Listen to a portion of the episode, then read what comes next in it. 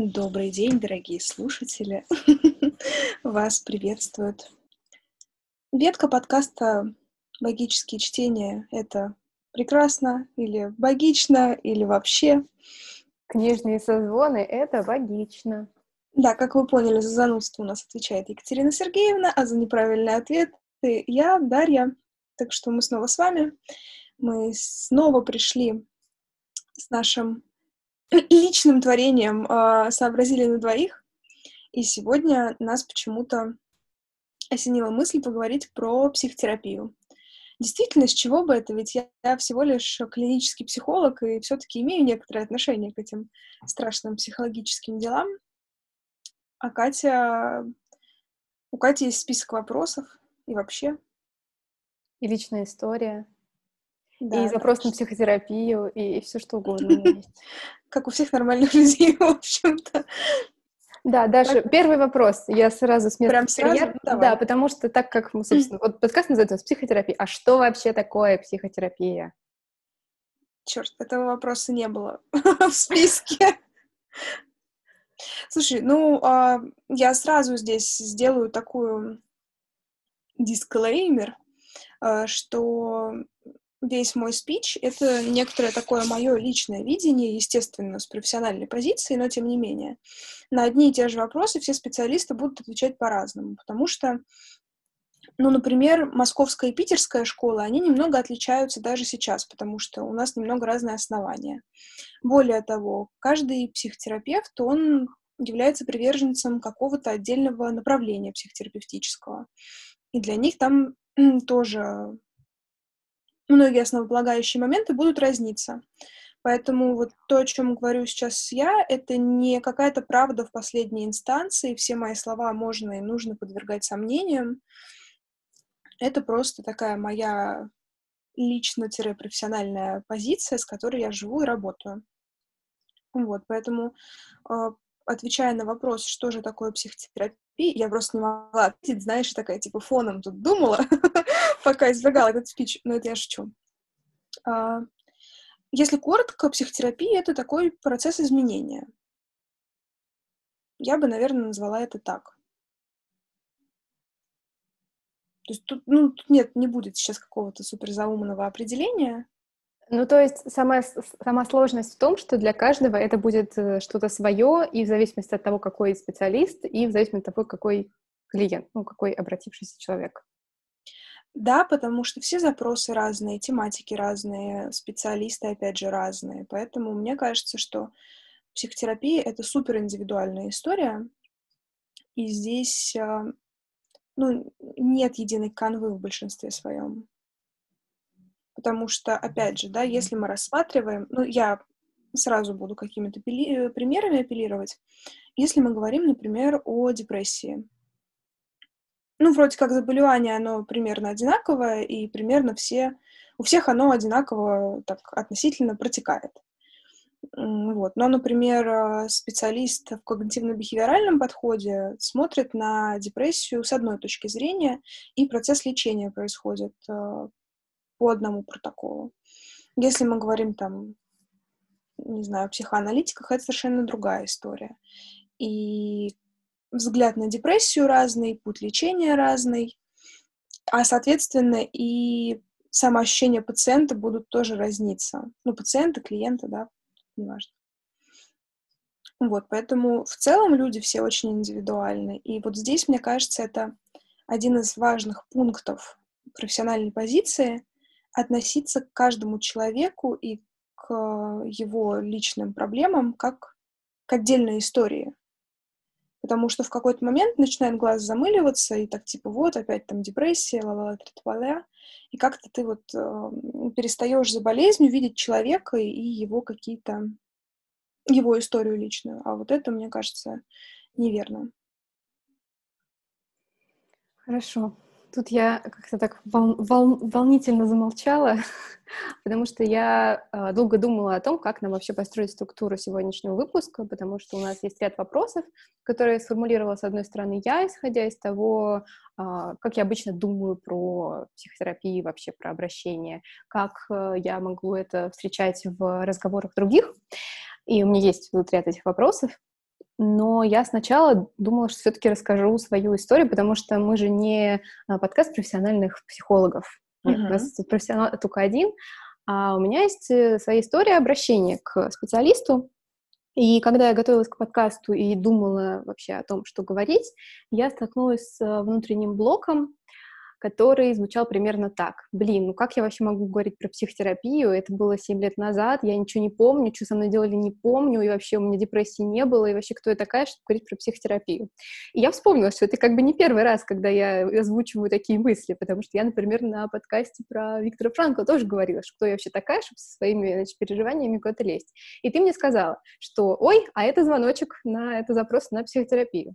Я сейчас даже не хочу, как бы, чтобы ты, ну, если хочешь, прокомментируй, вот, а, но я вела немножко по-другому. А, бывает ли такое, вообще можно ли сказать, что что-то является недостаточной причиной для психотерапии? Вообще, можно ли так, возможно ли ситуация, когда человек приходит к психологу, он его слушает такой думает, хм, ну это ты, конечно, зря пришел, это ты мог сам справиться, или нет? Ну, я, конечно, утрирую, но я думаю, ты поняла, о чем речь. Бывают ли какие-то недостаточно важные проблемы для психотерапии и так далее? Я сначала подумала о том, что мне пора все-таки контролировать свою речь, потому что каждый раз, когда мне говорят люди, что типа, а вот ты мне об этом сказала, и я задумалась, у меня проблема с тем, что я не помню, что я им говорила, и я прям напрягаюсь каждый раз, потому что я начинаю сомневаться, а не ляпнула ли я чего-нибудь не то. Слушай, вообще, вообще, я лично пока не встречалась с тем, чтобы человек пришел а, к психотерапевту, и оказалось, что, ну, как бы он сделал это зря, потому что его проблема какая-то мизерная. Ну, как бы я и в профессии-то там, да, не 50 лет, чтобы у меня был огромный пул клиентов и обращений, но я, да, давай здесь немножечко пойдем от обратного. Мы чаще встречаемся с ситуациями, когда людей приводят на терапию, ну, приводят к психологу, скажем так. Это mm-hmm. в разных ситуациях бывает. Например, когда, не знаю, родителям не нравится, как подросток себя ведет, когда у какого-то человека есть проблемы с зависимостями, или один супруг тянет другого супруга, еще и говоря, что вот все из-за тебя, и сейчас вот тут тебя вылечит, и все у нас наладится. Вот что-нибудь такое. И вот во всех этих случаях так не работает, потому что для процесса изменений нужна мотивация, причем мотивация внутренняя, истинная, реальное желание человека меняться. И до тех пор, пока этого желания и осознания нет, бесполезно, да, это борьба с ветряными мельницами просто. И, ну, как бы хорошие психотерапевты, они не тратят свое время, да, и не выкачивают лишние деньги клиентов из серии, ну ладно, ладно, вы тут поводите, я его буду 25 раз мотивировать, 25 сессий вы платите, а потом такой, типа, ну, что-то не замотивировался вас, ваш ребеночек, ну, извините. А, вот. А вот такие случаи, чтобы человек пришел и психолог сказал, что-то проблема у вас мелкая, ну, во-первых, это неэтично со стороны психолога говорить о том, что проблема человека какая-то мелкая. Ну, и мне кажется, что все-таки до обращения к специалисту люди обычно идут какой-то путь дозревания, скажем так. То есть чаще всего люди сначала пробуют э, с этой задачей как-то самостоятельно справляться, они пытаются сами что-то делать. И чаще всего, ну, в каком-то таком нормальном условном случае, понимая, что сами они не справляются, они уже обращаются за специалист, э, ну, за помощью специалистов. И это тоже ок. Более того, у меня недавно была клиентка, которая, ну, одна из ее проблем заключалась в том, что она очень боялась ездить в лифте. И ей как бы типа в целом эта жизнь особо не портила, потому что она живет за городом. Но тут она планировала отметить день рождения, и она выбрала бар, который находится на высоком этаже. И ей, как бы вроде, с одной стороны, ей очень хотелось в этот бар, потому что там ее любимый музыкант играл.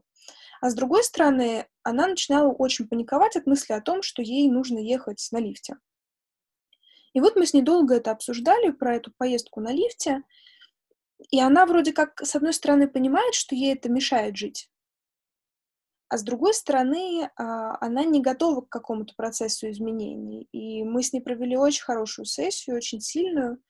А в конце она такая, типа, ну, наверное, мне просто нужно принять, что вот я такой человек трусливый и жить с этим дальше.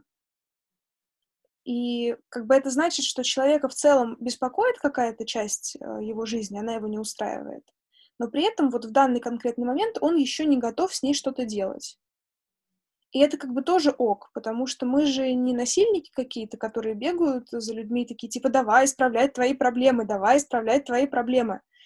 Ну нет, это так не происходит. Поэтому, не знаю, мне кажется, что нет каких-то мелких проблем, там, не знаю, с которыми нельзя ли идти на психотерапию или еще что-то. Если есть внутренняя потребность обращения к специалисту, то ее можно реализовывать, почему нет? Отлично. Тогда я даю себе право, раз уже мой подкаст, рассказать мою скромную историю. Нет, на самом деле я утрирую, и если бы э, ко мне пришла моя подруга с такой же проблемой, как у меня была тогда, э, я бы ей точно сказала. И это, кстати, моя, может быть, проблема, но когда люди мне о чем-то рассказывают, что я чувствую в этом какое-то беспокойство, мне все время есть желание посоветовать им пойти на психотерапию искренне, потому что я помню, какое облегчение мне это дало когда-то. А, я обратилась за помощью к специалисту, когда мне было 18 лет. Причем обращалась я два раза за короткий промежуток времени. Каждый раз мы а, проводили сессию из пяти или шести встреч. Я сейчас уже точно не помню, потому что прошло довольно много времени. И, если честно, я даже плохо помню, что мы конкретно там делали, о чем мы разговаривали и так далее. Я хорошо помню свое ощущение в момент, когда я решаюсь, что она мне нужна, и помню некое ощущение облегчения по окончанию. Первый раз я решила, что она мне нужна летом, но, пошло, но обратилась и созвонилась с специалистом в сентябре. На тот момент я попала в абьюзивные отношения, о чем благополучно не подозревала. Прошло три счастливых месяца, а потом началось, ну, наверное, на тот момент месяца два, э, очень странного моего эмоционального состояния, который я полностью списывала на то, что это какая-то у меня проблема, что я как-то слишком сильно себя накручиваю. Я хорошо помню, какими словами я это описывала тогда и своей психологине, и вообще в своих дневниках. Я говорила, с одной стороны, что я занимаюсь душевным мазохизмом, а с другой стороны, я говорила, что это как будто меня поместили в комнату запертую, где выключили свет и рассыпали мелкие игрушки по полу. Я хожу по ней, пытаюсь э, нащупать включатель, но еще мне постоянно больно, я все врезаюсь, меня, значит, колят ноги, и я чувствую себя очень испуганной и еще и страдаю постоянно. А тогда я, несмотря на то, что это было напрямую связано с моими отношениями, я совершенно не помню, чтобы я обсуждала с э, специалисткой отношения мы больше говорили о моих взаимоотношениях с родителями, о каком-то моем в целом состоянии, и это принесло мне облегчение. По, по конец, э, значит, наших встреч я была, я чувствовала себя гораздо лучше, чем в начале. Я как-то вся горела, не хотелось много чего делать, я была такая заряженная. Мы, значит, прекратили, я съездила в Питер, вернулась, но отношения не закончились, и дальше все стало только хуже. Тут, наверное, важно еще сказать то, как я решалась на это и а, как я не могла в целом об этом говорить с другими людьми. Вот, например, ты у меня подруга лучшая психолог. Я знаю, что психологи не страшные люди. Я знаю, что психотерапия — это нормально. Я знаю, что это не для психов. Ну, вот этих стереотипов у меня не было. Мне не было страшно конкретно пойти к психологу и решиться на этот шаг. Я не считала, что я из этого какая-то не такая но мне было очень сложно, например, рассказать моей маме, что я пойду к психологу, потому что я боялась ее реакции. И сейчас бы, наверное, я сказала, и реакция была спокойная, ну, спокойная абсолютно, а в 18 лет мне было очень страшно. И я э, решалась на то, чтобы попросить у отца деньги на это, тоже с большим каким-то скрипом и внутренним страхом, что мне сейчас скажут, ой, а зачем тебе, давай мы сами поговорим, и вот это вот все. Но, к счастью, этого не было. Я также не говорила никому из друзей, вот кроме тебя, то, что я вообще работаю со специалистом, и не из внутреннего стыда, а из того, что я все время боялась, что мне придется перед всеми оправдываться. Ну, то, ну не из какого-то вот, из такого странного чувства. Сейчас я понимаю, что это не так, и, ну и, в принципе, наверное, немножечко за 6-7 лет время изменилось, и мы очень спокойно относимся к терапии, к теме антидепрессантов, даже, возможно, слишком сильно романтизируем, но это уже другой вопрос. А, мне было страшно звонить э, ей, договариваться с ней месте встречи. мне было страшно, потому что сначала я писала ей в соцсетях и думала, а вдруг она будет смотреть мою страничку. Вот. И Даша мне сказала, Катя, спокойно, это не этично, она не будет смотреть мою страничку, все будет нормально. Вот. А, значит, когда все закончилось, и я продолжила общаться с человеком, который, ну, скажем так, не украшал мою жизнь. Мне вот, когда я готовилась, мне было легче об этом думать, чем, чем сейчас говорить. И я думаю, что отчасти какая-то вот часть меня все еще с этим не, не, не до конца все это проработала. Но суть в том, что я на несколько месяцев э, осталась, как мне казалось, совершенно одна на один на один с ситуацией, когда э, мне напрямую текстом говорили, убеждали меня, что то, что я читаю, вообще фигня какая-то. Музыку я слушаю плохую, э, вкусов у меня нет, все мои интересы ничтожны, и вообще ты, значит, маленькая, Боже мой, я сейчас плакать начну. Что происходит? Я не ожидала. Вот. Ну, короче, нет, нет, нет в тебе ничего хорошего.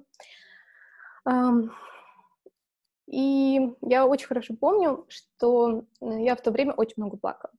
Я плакала когда после каждого разговора с этим человеком по телефону, например. Я плакала утром после того, как читала первую его, значит, какое-нибудь сообщение с утра. И вот так, наверное, сложно объяснить, что там конкретно было. Потому что каждый раз были какие-то совершенно разные вещи, но скорее я бы сказала, что это просто максимально нарушались мои границы. Но тогда я даже не знала, что у меня есть границы. У меня были очень неприятные ситуации, это даже, ну, вот я не могу сейчас назвать это насилием, но по сути это было околосексуальное насилие.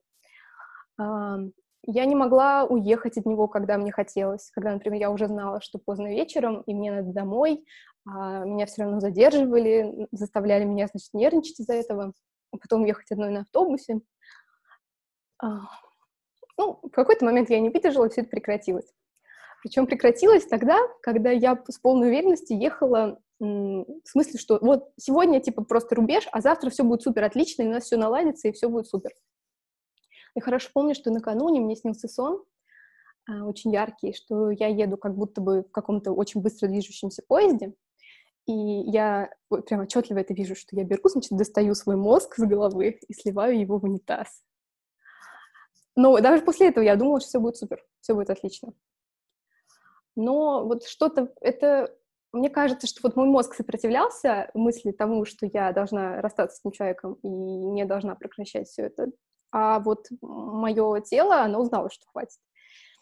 И поэтому каким-то вот именно телесным ощущением я почувствовала, что вот это рубеж, и мы потом расставались через переписку, я написала ему все вообще, что со мной происходит, получила на это тоже море обесценивания, но все, правда, закончилось, и никто не пытался меня вернуть, за что им большое спасибо, и тогда уже я пошла второй раз на терапию, и я опять не помню, что мы разбирали отношения. Но мы точно начали возвращать постепенно меня к осознанию своих границ, к тому, что я чего-то стою в этой жизни, что я могу иметь свои интересы, могу иметь какие-то свои занятия, что то, что я люблю, то, чем я занимаюсь, это все хорошо, это все тоже ценно.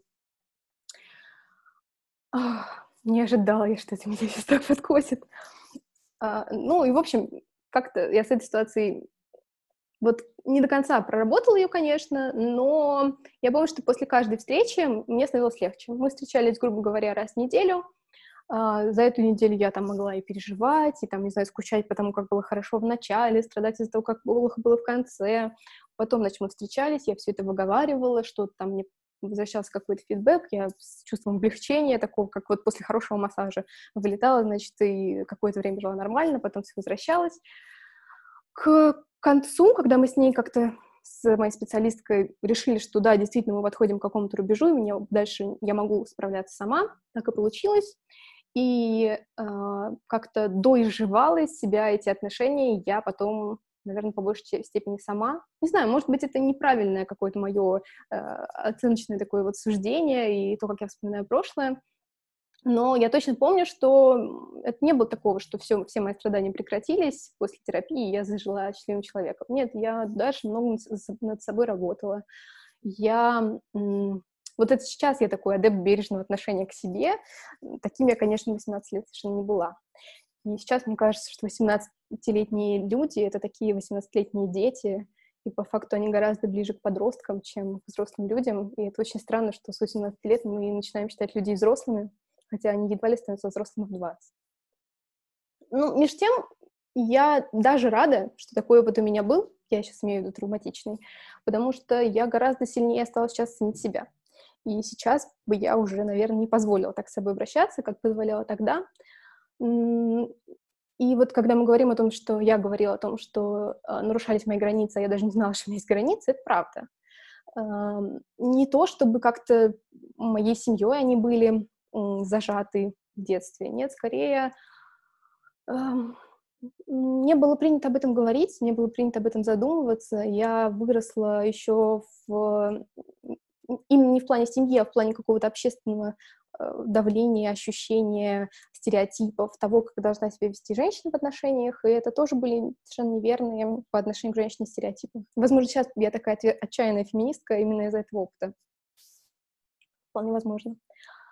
Но я обратилась за психотерапией потом в следующий раз. Точнее, не за психотерапией, я просто решила, что мне нужно еще раз поговорить со специалистом, и что я сама не справляюсь. И это было, а, по-моему, год назад, может быть, полтора года назад. И я расскажу историю, и опять будет понятно, что это опять история про границы, чертовы границы. Я находилась в каком-то очень таком раздраенном а, ощущении полгода до вот момента, когда сказала, все, и снова ей написала, спустя там 6 лет, сказала, нам надо еще раз встретиться, что-то я, четко, что-то идет не так. Я не знала, что хочу, что вот вроде все не так, что вот вроде идет одним сценарием, мне надо какой-то другой, и я думала, что как бы вот в, в этом ключе есть у меня какие-то проблемы. И я уже договорилась о встрече с э, специалисткой опять, и вот накануне вечером я возвращаюсь домой со съемки, и на лестничной клетке у, своей квартиры встречаю молодого человека, ну, просто пацан, парень, он выглядит как мой ровесник, он хорошо одет, ну, типа брюки, э, ботинки, куртка.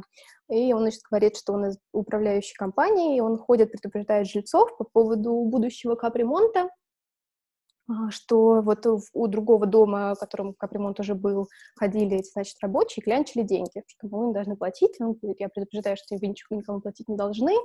Дальше такой, я могу за вас не беспокоиться? Ну, хорошо, я все поняла, отлично. А дальше он меня спрашивает, а у вас в доме какие там конструкции деревянные? Я без понятия, мы год назад купили эту квартиру, я там без понятия, что у меня какие конструкции, где там эти конструкции за стенами. Я говорю, я не знаю. Он говорит, а к вам приходил инженер? А я помню, на подъезде было действительно объявление, что там сколько-то дней назад должен ходить инженер, который не ходил. Нет. И он как-то предлагает, типа, а давай, хотите, я посмотрю, чтобы инженера не гонять? я понимаю, что не надо, не хочу, а я говорю, ну да. И у меня такая мысль о том, что я знаю, что Лёша должен был, в принципе, меня встречать около подъезда, но он опаздывает, значит, он вот-вот должен прийти.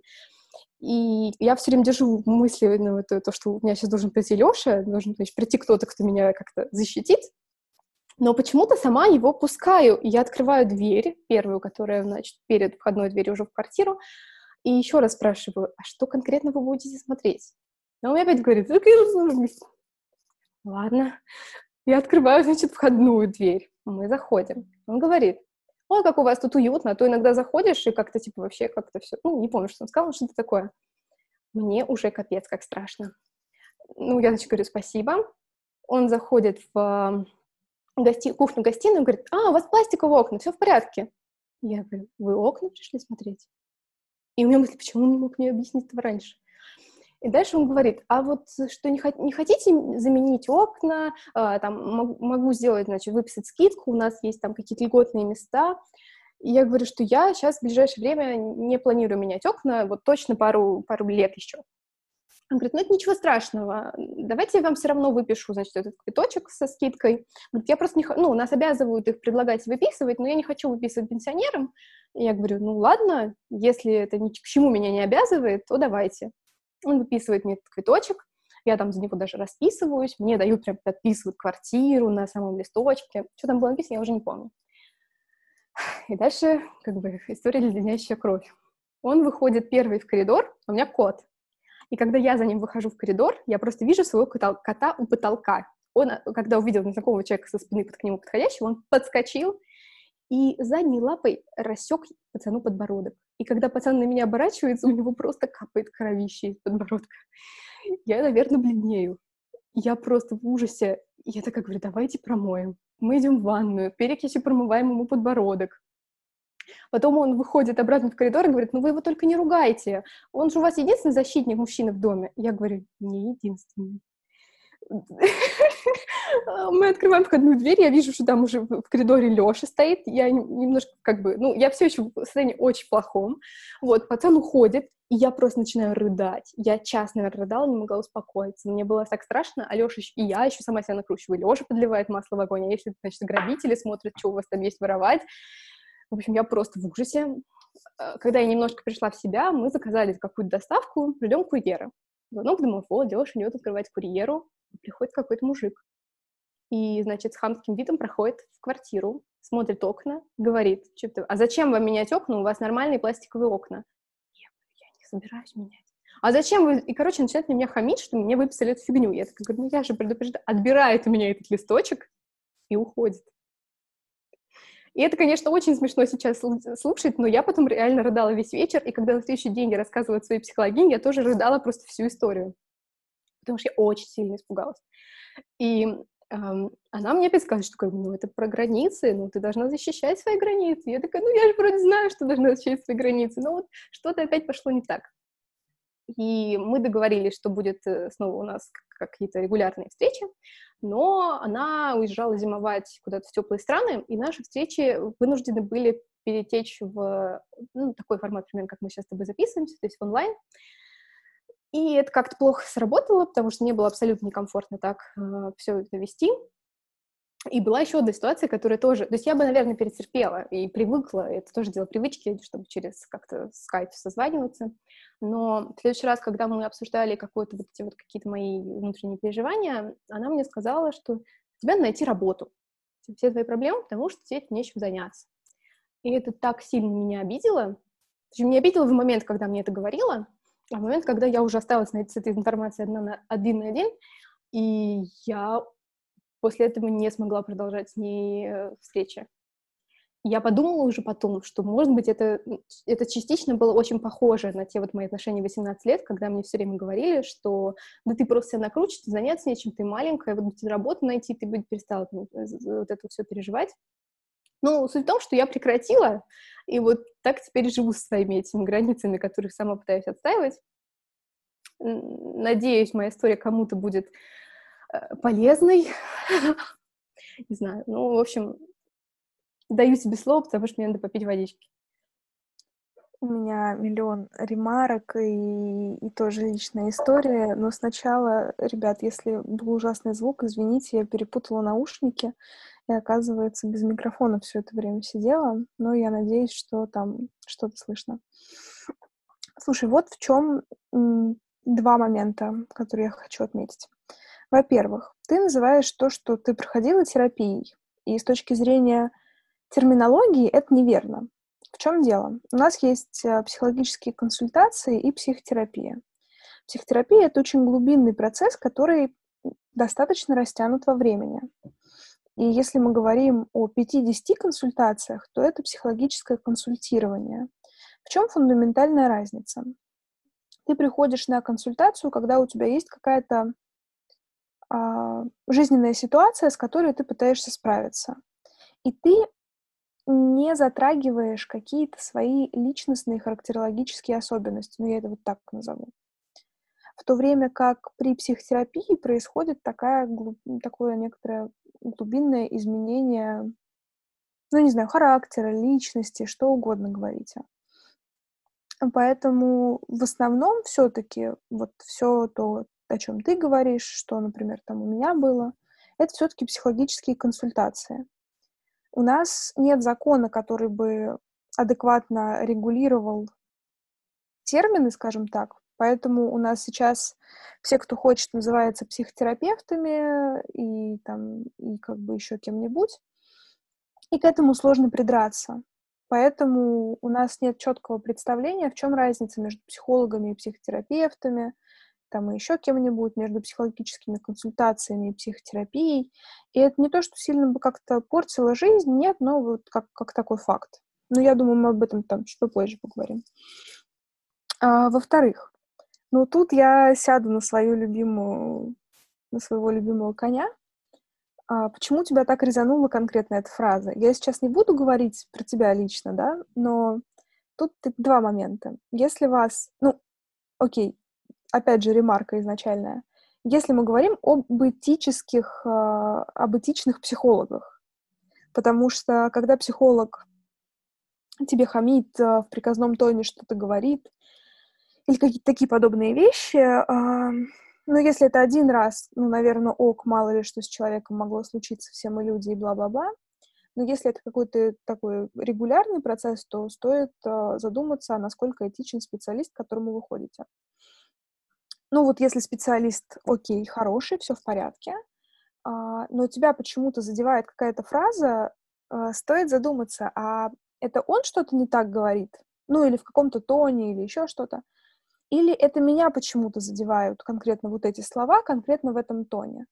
И в идеале это возвращается психотерапевту. Вот эта культура у нас пока не очень хорошо развита, потому что именно исцеляющими в психотерапии являются отношения между клиентом и специалистом. А, и когда есть какие-то реакции на терапевта, на его слова, на его поведение, на, на, его, на него конкретно, то в идеале нужно вернуться в работу именно с этим и сказать, меня вот эти ваши слова задели, я почувствовал вот это, вот это, вот это, давайте с этим что-то делать.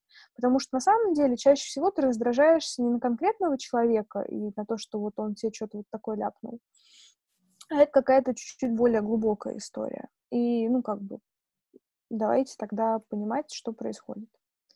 Вот. Я вот о чем подумала. Я сейчас вернусь к предыдущему вопросу про недостаточно там большие проблемы для психотерапии или что-то подобное. Здесь вот какой важный момент.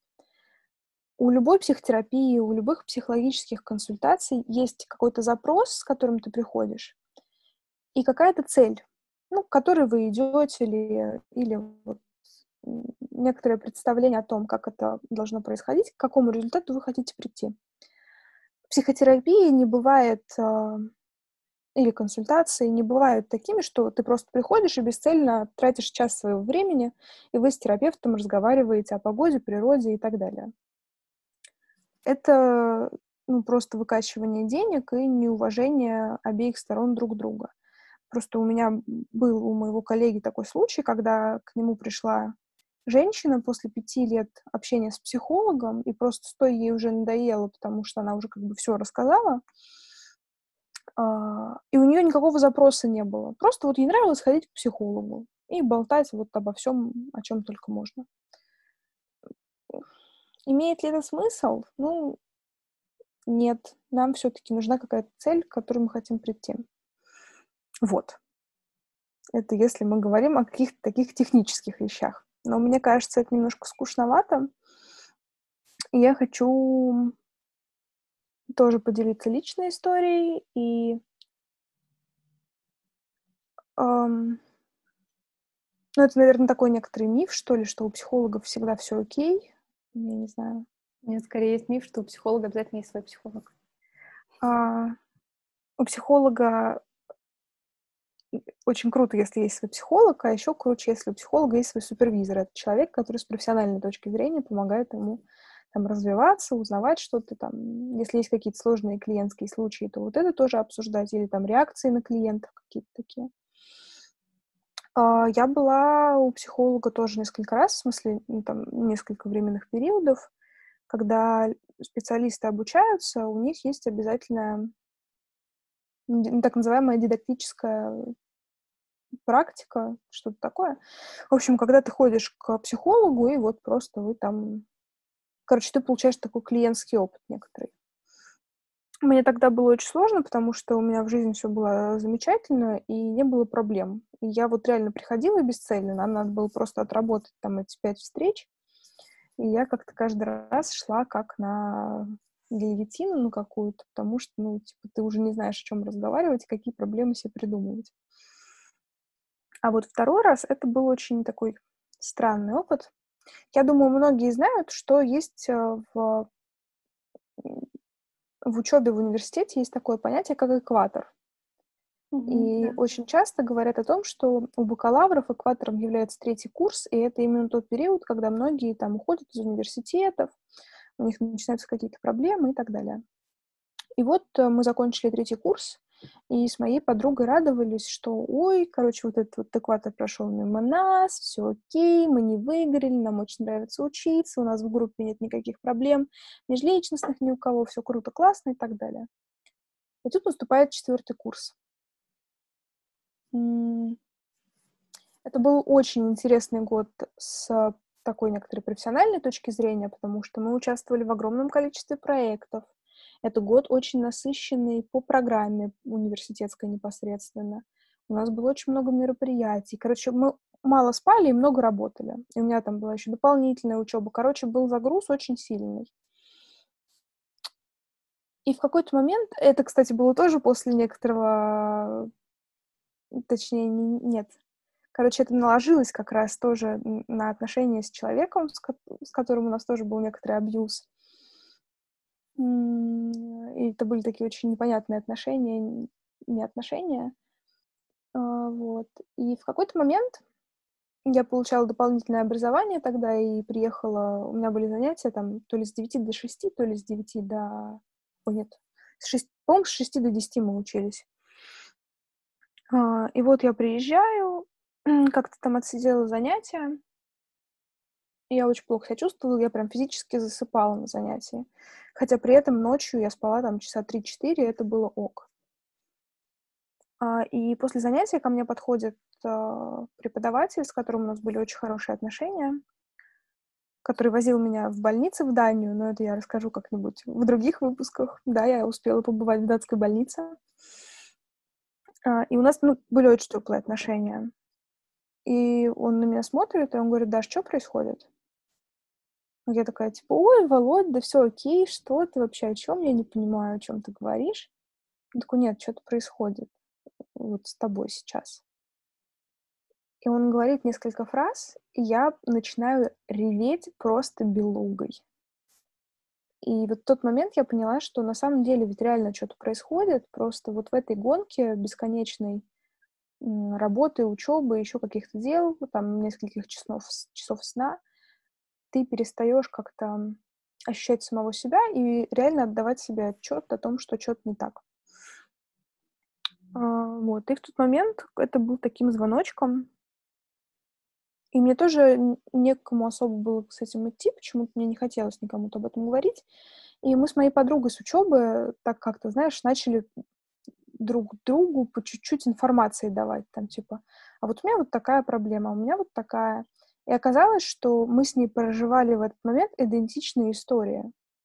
У нас были одинаковые проблемы, у нас были одинаковые ощущения.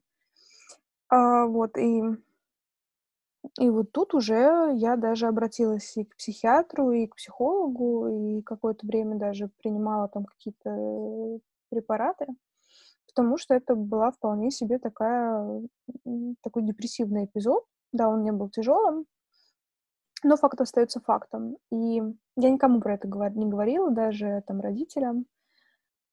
И это было очень тяжко в каком смысле. Они не понимали, что со мной происходит. И в один момент я тогда была в Тульской области у бабушки, и как-то, короче, это был выходной, воскресенье, и меня разбудили с утра, чтобы ехать домой. А это был единственный день, когда я могла выспаться. И я что-то так мне стало хреново, так обидно, что я не могу поспать, что я разревелась и начала, короче, так на них обижаться. Вот. А они меня начали успокаивать совершенно какими-то фразами, не относящимися к моему состоянию. Типа, да не переживай, у тебя там вот с этим еще все получится. То есть они связывали мой плач с совершенно какой-то другой историей. И меня это бесило еще больше, я начинала плакать еще больше, а они не понимали, почему так. Вот. И как-то вот, короче, это было не очень, и мне понадобился год для того, чтобы полностью выйти из этого состояния. А, даже, наверное, больше как-то в плюс, да, что-то себе сделать, чтобы там и закончить в том числе эти несчастные абьюзивные отношения.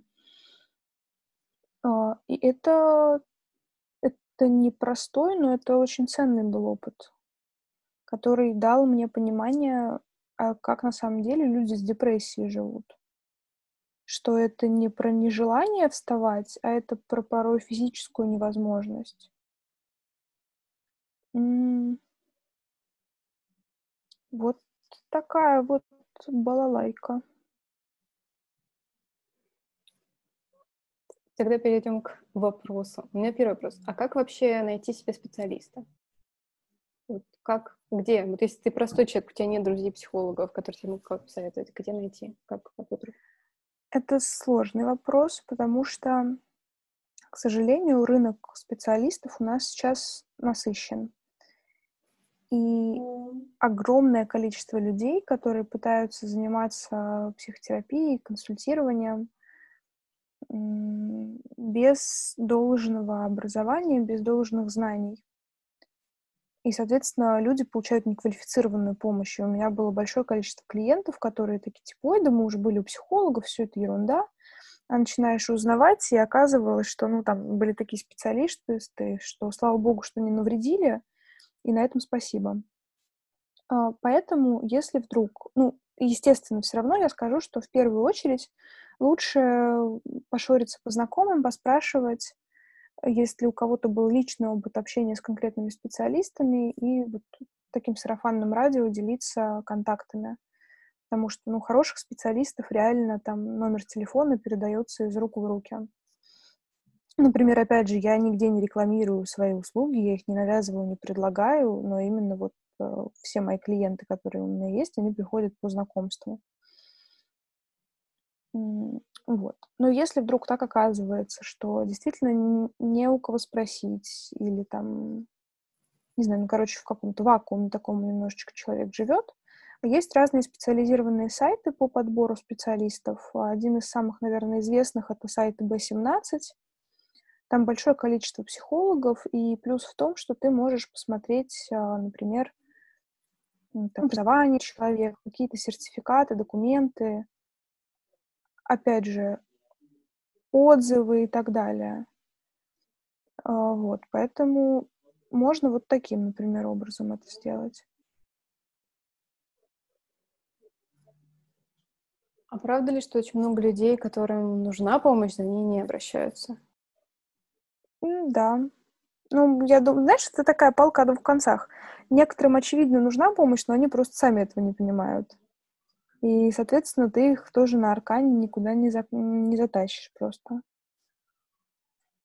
А как понять, что тебе нужна помощь? То есть, да, может быть, тебе как-то ты плохо себя чувствуешь, но а, ну, ну, ты можешь все равно еще сомневаться, типа, вывезу я сам или нет. Или это происходит само. Ты просто знаешь, ты все, ты больше не вывозишь и начинаешь искать. Или можно как-то раньше понять каким-то, не знаю, сигналом, что тебе самому нужна помощь. Это очень индивидуальная история, и здесь, эм, мне кажется, очень от человека зависит. Но если ты в какой-то момент просто понимаешь, что ты сам уже не справляешься, и есть какая-то реальная проблема, которая тебя тревожит, и ты хочешь ее исправить, вот это ну, если ты такую осознанную, рефлексивную позицию занимаешь, то вот как бы это и есть прямой билет за обращением к специалисту. А что есть вот это вот э, понимание, что ты хочешь себе исправить? Ну, на моем примере. Я, например, вот несколько раз сказала, что вот у меня проблемы с границами. Является ли достаточным, там, не знаю, вот является ли это нормальным, четко сформулированным запросом то, что я хочу как-то, не знаю, оградить себя в будущем и проработать то, что со мной было уже до этого? Ну вот смотри, я сейчас не про себя лично говорю, а в целом. Угу. Человек такой, типа, у меня есть проблемы с границами. И он может сказать, и мне, в принципе, с этим ок живется и, ну, как бы, и он будет продолжать с этим жить. Да, у него, может быть, там какие-то проблемы в межличностных отношениях, еще что-то, но он считает, что ему это никаким образом жить не мешает, и тогда, естественно, ему никакая помощь не нужна. Но если ты понимаешь, типа, ага, у меня есть проблемы с границами, это мешает, не знаю, мне комфортно себя чувствовать в отношениях, неважно, в каких там, в интимно-личностных или просто в дружеских каких-то, и ты такой, типа, вот, мне это как-то мешает, я бы хотела это исправить. И когда вот это вот есть мысль такая, то мне кажется, это ну, такое, знаешь, первое осознание, типа. Угу.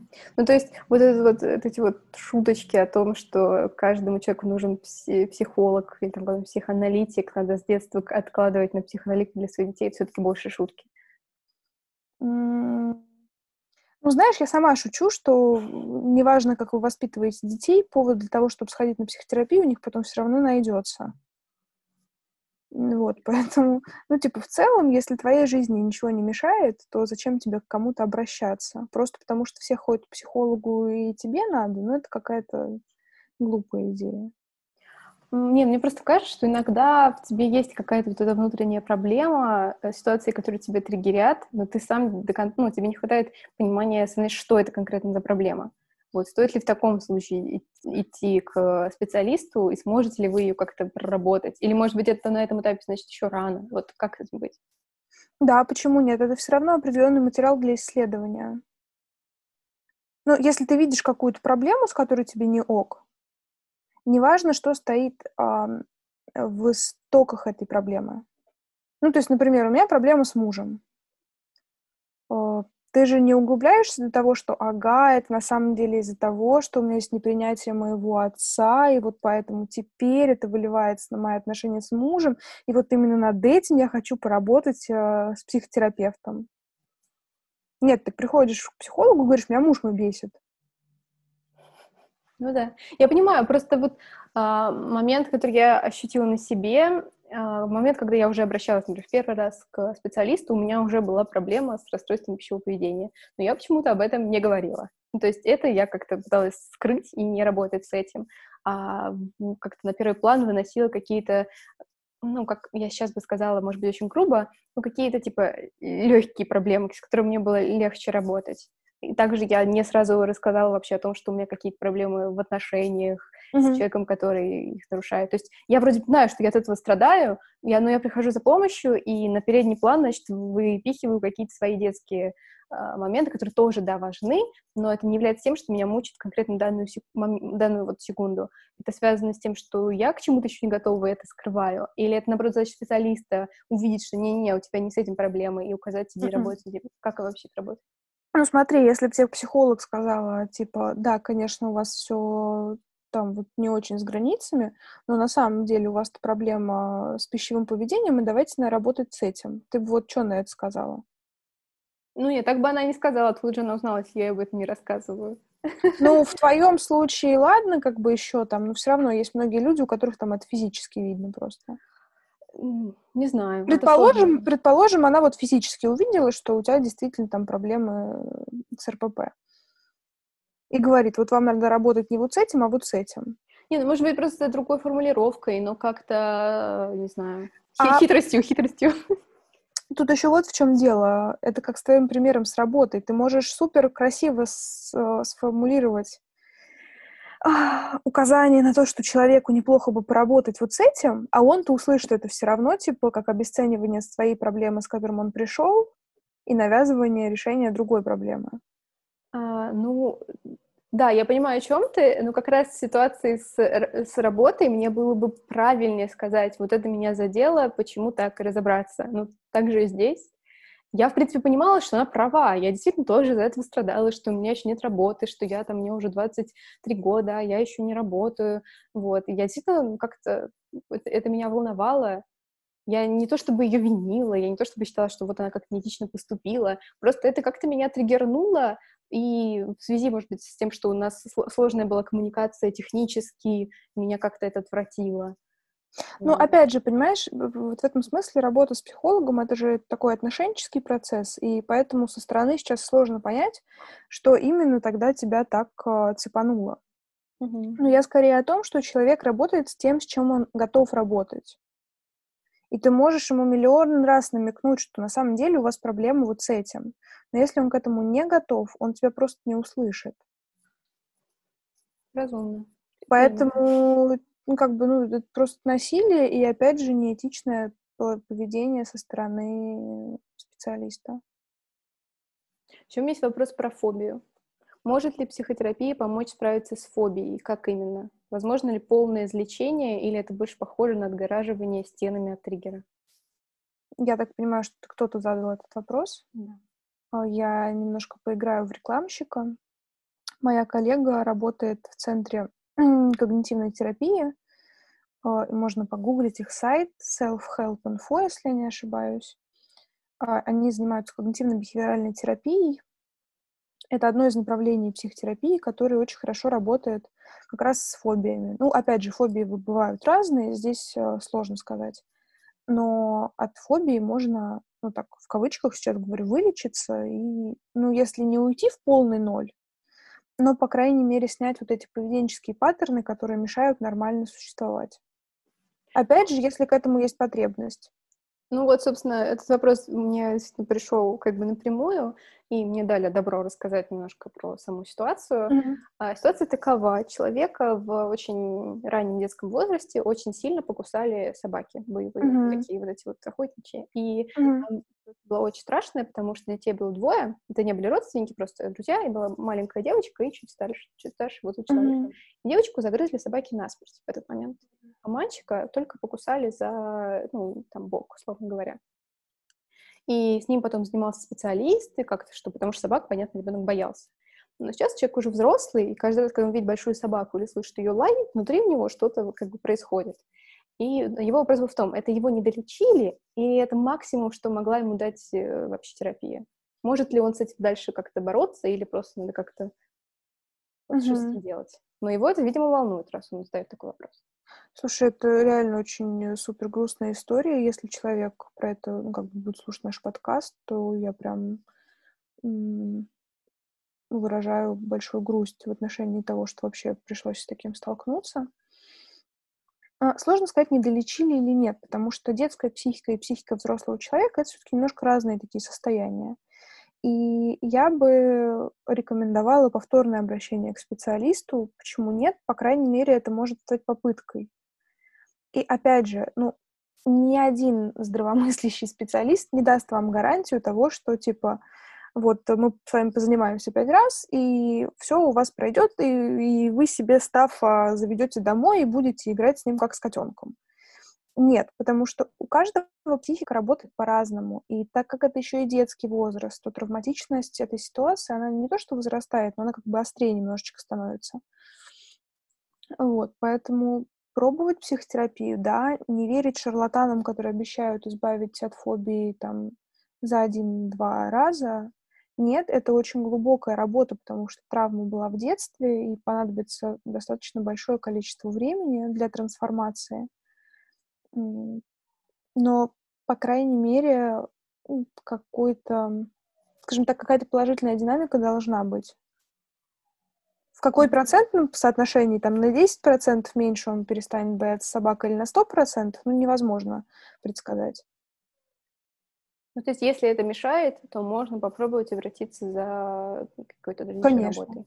Да, конечно. А еще у меня такой есть вопрос. Я что-то даже недавно встречала упоминание того, что с тревожностью и фобиями работают психоаналитики. И на это счет у меня как бы сразу несколько вопросов. Во-первых, кто такие психоаналитики, как, как они отличаются от всех остальных значит, специалистов, потому что у меня есть ощущение какое-то внутреннее, что психоанализ, он, значит, такой как бы близкий к литературе жанр. Ну, то есть это слишком какая-то философская такая вот система, насколько она действительно терапевтическая. Может быть, я тоже ошибаюсь, может быть, я тоже в своих стереотипах варюсь, но насколько вообще можно э, доверять именно людям, которые называют себя психоаналитиками, занимаются психоанализом? Давайте начнем с классификации. Да, это главный самый вопрос, которым просто заглавлено все, все мои вопросы. Чем отличается психотерапевт от клинического психолога, психолога, психиатра, психоаналитика? Окей. Я бы выделила такую градацию. Психолог, клинический психолог, психотерапевт и психиатр. Психолог и клинический психолог — это люди с психологическим образованием, но их работа направлена на разное. Психолог, он просто консультирует в разных сферах. Например, психологи школьные бывают, а психологи, которые, ну, всякие коучи, знаете, это ведь тоже относится как бы психологии в некотором смысле. Вопросы самоэффективности, а, может быть, какие-то межличностные проблемы и так далее. Клинические психологи — это люди, которые могут делать все то же самое, что делают просто психологи, но помимо этого они также могут работать с людьми с диагнозами, проводить обследования, на основании которых ставится диагноз, проводить э, консультативные сессии с людьми с диагнозами. И вот как, как бы точка. Психотерапевты и психиатры — это люди с медицинским образованием. Просто они дальше проходят там ординатуру или как вот это вот называется, там дополнительная степень. Они уже могут э, выписывать лекарства, э, ну, по большому счету, все. Психиатры редко проводят психологические консультации. Они в основном назначают лечение. Психотерапевты же занимаются такой глубокой работой как с людьми с диагнозами, так и с людьми без диагнозами, например. Опять же, просто психологи, клинические психологи, они оказывают консультации, вроде как, ну, то есть там краткосрочная какая-то помощь, в то время как психотерапевты занимаются, соответственно, они могут также оказывать какую-то краткосрочную помощь, так и более длительную психотерапию проводить. А в чем еще загвоздка. Когда ты отучился в университете, ты получаешь корочку, в которой тебе написано там психолог, клинический психолог, там еще какой-нибудь психолог. Но у тебя нет инструментов работы особо. То есть если вы идете к психологу, у которого есть только базовое образование, лучше к нему не ходите. Потому что, скорее всего, у него нет каких-то реальных инструментов для работы. А, поэтому дальше вступают в силу такие штуки, как, например, дополнительное образование или повышение квалификации. То есть у меня на сегодняшний момент, помимо всего прочего, я являюсь сертифицированным тренером, а, у меня есть образование в психосинтезе, начальное образование телесно-ориентированной психотерапии, и еще я специализируюсь, соответственно, в телефонном консультировании. Все это ты делаешь э, за свои кровные деньги, заработанные или взятые у родителей под честное слово, что будешь учиться. И получаешь это дополнительное образование. Это может быть э, повышение квалификации с официальным дипломом, это может быть какие-то частные организации и так далее. И вот психоаналитик — это человек, у которого есть какое-то базовое образование, в целом неважно, какое, психологическое или психиатрическое, то есть медицинское или просто гуманитарное, Просто потом он решает специализироваться вот в таком направлении, как психоанализ. Соответственно, на данный момент я специализируюсь там в психосинтезе телесно-ориентированной психотерапии. Моя хорошая подруга Оля, она когнитивно-бихевиоральный терапевт еще есть там экзистенциально-гуманистическое направление и так далее. То есть это разные подходы, разные школы, которые по-разному смотрят на одни и те же проблемы и по-разному их решают. Например, я и Оля, мы совершенно по-разному а, работаем с людьми там, с депрессией, условно говоря. Вот. А, соответственно, повторяюсь, да, психоаналитик — это человек с каким-то базовым образованием психологическим или медицинским, который дальше получает дополнительное образование в психоанализе. Дополнительное образование в зависимости от э, конкретной специфики это длительная история. Ну, то есть, например, чтобы отучиться на системного семейного психотерапевта, тебе нужно полтора-три года еще учиться и учиться. Психоанализ еще дольше, потому что ты сначала проходишь личный психоанализ, то есть сам как клиент, а, и потом уже ты учишься и все равно параллельно с этим проходишь а, личный анализ. По-хорошему, психоанализ это, это очень дорогое, уже, ну, в некотором смысле изживающее себя направление. Поймите меня правильно, я очень люблю психоанализ и современные его течения в том числе. Просто сейчас в силу ресурсов оно не так популярно, потому что учиться долго, учиться дорого, и это направление не так востребовано, потому что клиент к тебе должен, ну, у них пациент, он должен ходить к тебе несколько раз в неделю и желательно на протяжении там 3-5 лет. Ну, кто сейчас согласится ходить 3-5 лет на психотерапию несколько раз в неделю? А как бы они как бы за свою сессию не полторы тысячи рублей просят, чтобы вы понимали тоже. Поэтому это такой дорогой и долгий путь. Очень долгий, и хороших реально специалистов э, очень мало. Чаще всего это люди, которые все-таки получают образование где-то за рубежом. Э, вот. То есть основная проблема с психоанализом в том, что сложнее найти хорошего специалиста, а не шарлатана. Да. Более Понятно. того, на мой взгляд, есть проблемы, которые не должны решаться. Это моя личная точка зрения. А... Так, еще раз, моя личная точка зрения. Она заключается в том, что а... каждое направление, оно особенно хорошо для каких-то своих задач.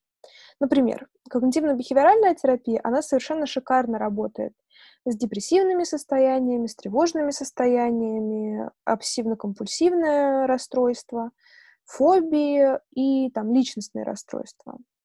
Но при этом, если там, не знаю, есть какие-то другие совершенно запросы, там, межличностные, например, мне кажется, что через КБТ с ними не так интересно работать. А вот, например, тот же самый психосинтез или телесно-ориентированная терапия, они очень круто работают там на исследование себя, например, на исследование межличностных отношений, на такие какие-то штуки. Поэтому имеет смысл по-хорошему выбирать еще специалиста в зависимости от э, той проблемы, которая у вас есть. Чаще всего специалист сам пишет, я работаю вот с этим, вот с этим, вот с этим и вот с этим. И, как бы, соответственно, там, например, расстройство пищевого поведения, да, опять же, это далеко не то, с чем каждый специалист будет работать. Лучше искать кого-то, кто специализируется непосредственно на этом. Вот, наверное, вот так эта градация выглядит. А в каком Разделение случае? всех этих угу. людей. А в каком случае э, выписываются антидепрессанты и вообще как происходит какое-то медикаментозное лечение и вообще стоит ли этого бояться?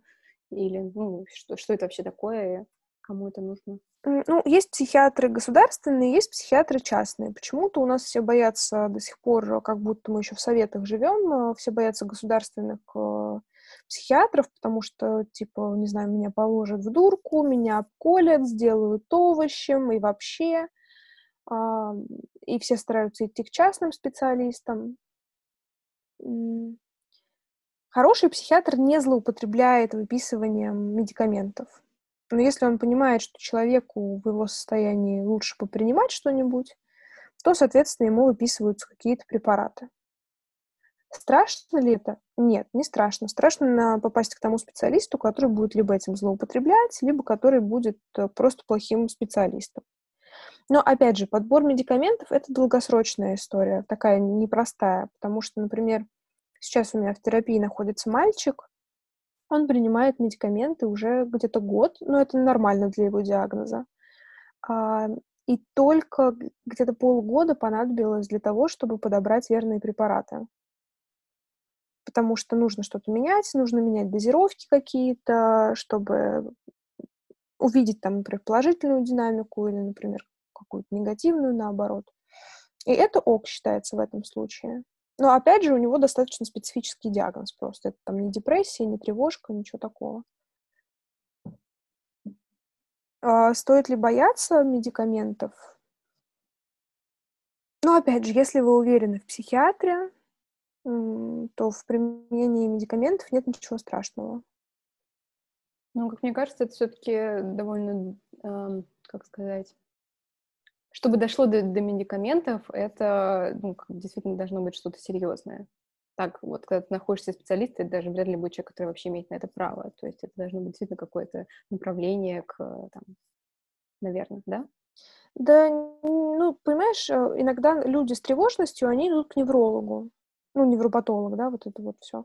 И невропатолог тоже выписывает какие-то лекарства для стабилизации состояния. Опять же, они не такие страшные. Ты если, как бы посмотришь их, то понимаешь, что, ну да, это адекватный рецепт для вот этого состояния. Поэтому нет такого, что надо пить лекарства только если ты вот как бы лежишь на кровати, у тебя атрофированы конечности, и вот только тогда ты можешь глицинчик под язык ты положить. Нет, ребят, хорошему специалисту виднее, когда вам пить медикаменты. Опять же, надо понимать, это эмпирически доказанные данные, что э, самый эффективный способ лечения многих состояний — это комбинированная терапия. То есть когда ты посещаешь психотерапевта, психолога и психиатра, и совмещаешь консультации или психотерапию и медикаментозное лечение, если оно требуется.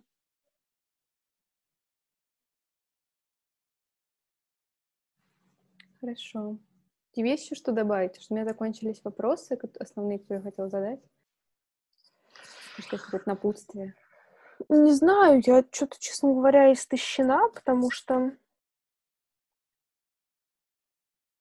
Потому что на самом деле очень много ответов на все вот эти вот вопросы есть на самом деле там, в интернете, еще где-то.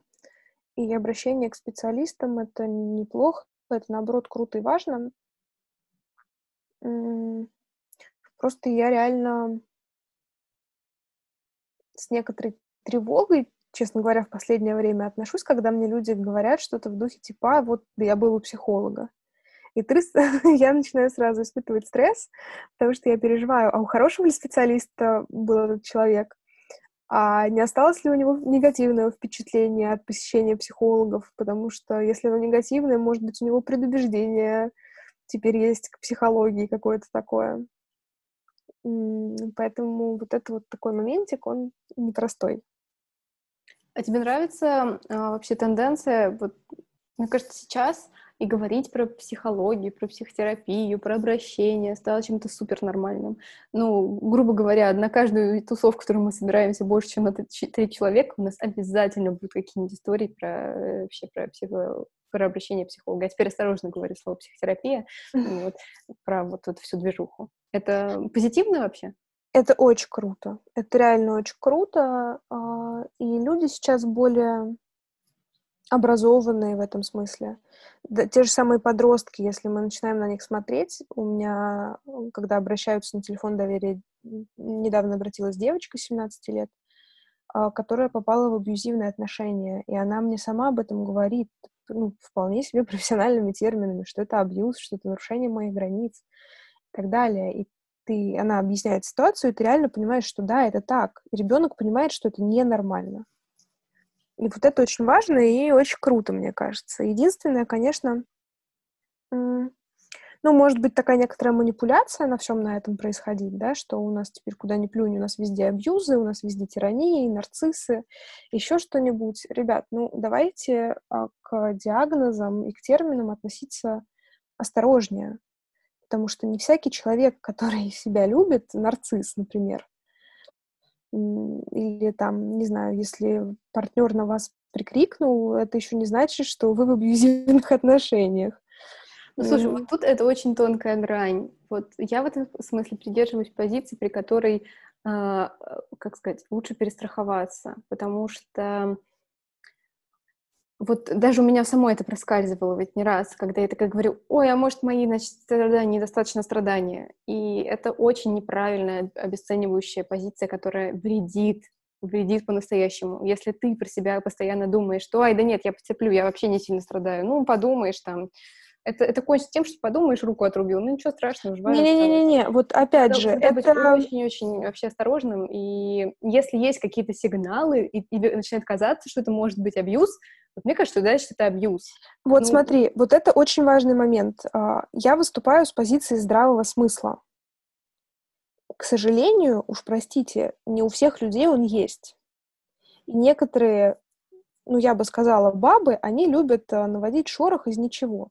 Я не обесцениваю сейчас их чувства. Я просто я знаю конкретные ситуации, когда э, крик мужа это был скорее крик отчаяния, чем попытка притеснить свою жену, потому что справедливости ради женский абьюз это тоже большая проблема, вообще-то говоря. Да, да. да. А, поэтому вот просто оценивайте, пожалуйста, все ситуации, которые с вами происходят с позиции здравого смысла. Вот, вот это очень важно. Ну, мне кажется, ты больше говоришь про то, что подменяются термины и начинается не, не тем называться, ну, серьезным каким-то вот э, словом называться что-то, что таким да. не является. Вот это, да, да именно это проблема. Так.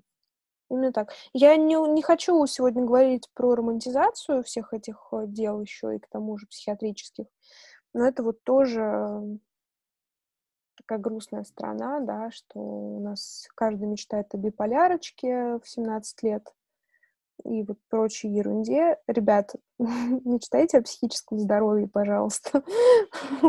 Вам его никто за бесплатно потом не подарит, если что. Ну ладно, на этой позитивной ноте, ноте можем сегодня закончить.